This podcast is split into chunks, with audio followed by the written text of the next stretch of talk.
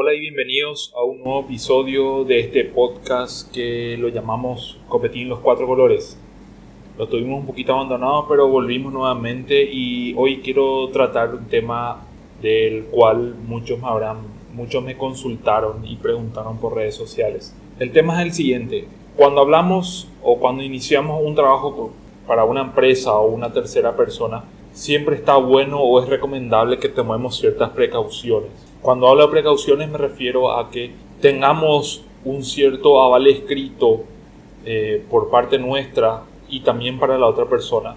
Y ese aval escrito puede ser un correo electrónico, un documento redactado por nosotros o que nos ayude algún amigo abogado donde se contemplen ciertos temas legales que sean importantes y ese aval sea el encargado de dimensionar o digamos proteger nuestros intereses como diseñadores o como freelancers.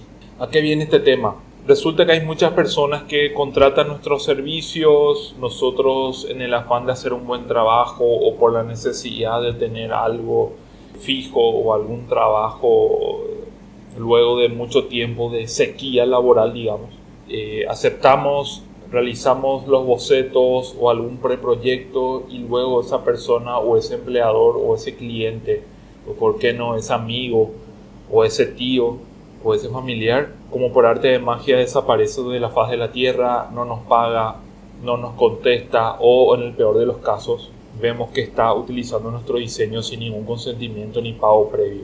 Entonces, colegas, yo quiero recomendarles que hagan lo siguiente. Conversen con esa persona, redacten un correo o un documento Word, repito, donde se estipule el tiempo de trabajo que van a el tiempo de trabajo que va a durar ese proyecto, el tipo de trabajo que van a realizar. En el caso de que la empresa o la otra persona les pida realizar todos los meses flyers para redes sociales, bajen eso a un texto, estipulen el monto acordado y también asegúrense de contemplar en ese mismo documento qué puede llegar a ocurrir o qué va a ocurrir o suceder en el caso de que la persona no les pague el mes siguiente, no les conteste el correo a los 10 días de estar insistiendo, etcétera, etcétera, etcétera. No es, eh, para muchas personas, especialmente para las personas que contratan nuestros servicios, esto suele, eh, suele caer de pesado, suele ser, no suelen decir que somos mala onda, somos argeles, etcétera, pero cualquier empresa seria o un profesional serio lo debería hacer. Explíquenle sus motivos, explíquenle sus razones.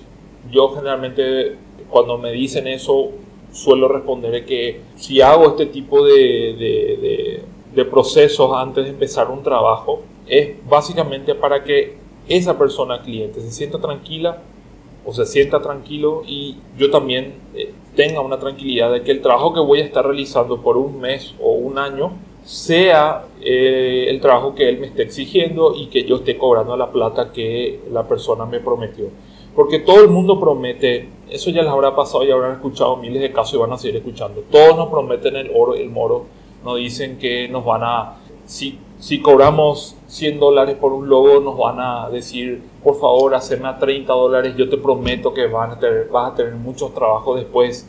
Esta es una empresa que está empezando, estamos apuntando en grande, o por favor hacerme descuentos y porque ahora no tenemos plata y estamos invirtiendo en maquinaria, estamos invirtiendo en un local de 3 mil dólares mensuales, me acabo de comprar una BMW X90 de 100 mil dólares, etc. Excusas hay en todos lados.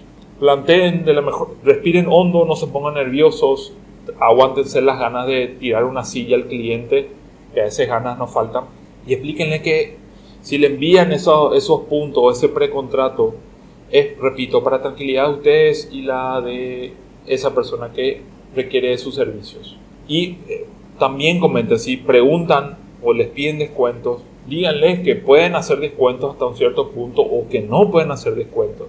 Porque la gente está muy mal acostumbrada a veces en ver que el diseño es un gasto, cuando en realidad el diseño es una inversión. Si esa persona te dice que necesita un descuento de tu logotipo porque está invirtiendo en alquiler o en comprar móviles para su empresa, el diseño también es una inversión, así como lo está haciendo en comprar sillas lindas, en una tele nueva o en un alquiler en la zona más top de la ciudad. Así que tengan en cuenta eso, eso Eh, repito, es más que nada un consejo de hoy. Eh, este podcast no será muy largo como los anteriores. Si necesitan más ayuda, me refiero a que no saben cómo redactar un precontrato o necesitan una especie de proforma, algún documento que les ayude o les guíe en ese proceso, no duden en escribirme a las redes sociales. Pueden escribirme a mi correo que es yamilmansur.gmail.com. Pueden buscarme en redes sociales sin ningún problema y con las mejores intenciones del mundo le voy a estar, una le voy a estar dando una mano en ese sentido. Así que nada, espero que hayan disfrutado de este podcast y pronto tendremos un nuevo episodio. Hasta luego.